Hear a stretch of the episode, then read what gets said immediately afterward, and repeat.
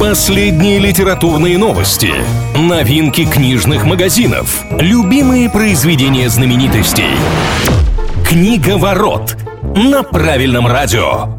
Приветствую всех книголюбов, с вами Илья Андреев. В ближайшие пару минут будем говорить о литературе и всем, что прилагается. Что важного? Исследование в ЦИОМ, проведенное по заказу Российской государственной детской библиотеки, показало, что каждый пятый подросток в стране считает чтение скучным занятием. Примерно столько же юных участников опроса заявили, что вообще не любят читать. Многие респонденты назвали чтение трудным занятием и признались, что скорее предпочтут книги какой-нибудь текст в сети. По мнению экспертов, исправить ситуацию поможет разработанная ранее государственная программа поддержки детского и юношеского чтения. Утвердили ее еще в 2000 2017-м, вот только до реализации пока не дошло. Что нового?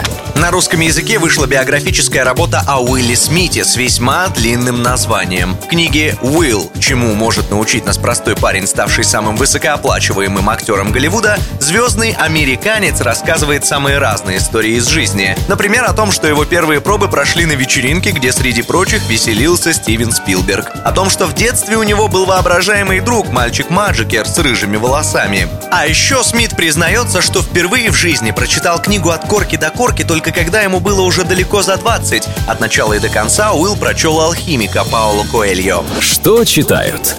Читатели сделали свой выбор в народном голосовании премии «Большая книга». Лучшей по версии публики признана работа Нарине Абгарян «Симон». Это роман о каменщике из маленького горного городка с золотыми руками и невероятной тягой к любовным похождениям. Приз зрительских симпатий писательницы вручат на следующей неделе на церемонии в Москве. Там же объявят победителя премии по версии жюри, и вполне возможно, что и эксперты назовут лучшей Нарине. На этом у меня пока все. С вами был Илья Андреев. Услышимся на правильном радио. Книга ворот на правильном радио.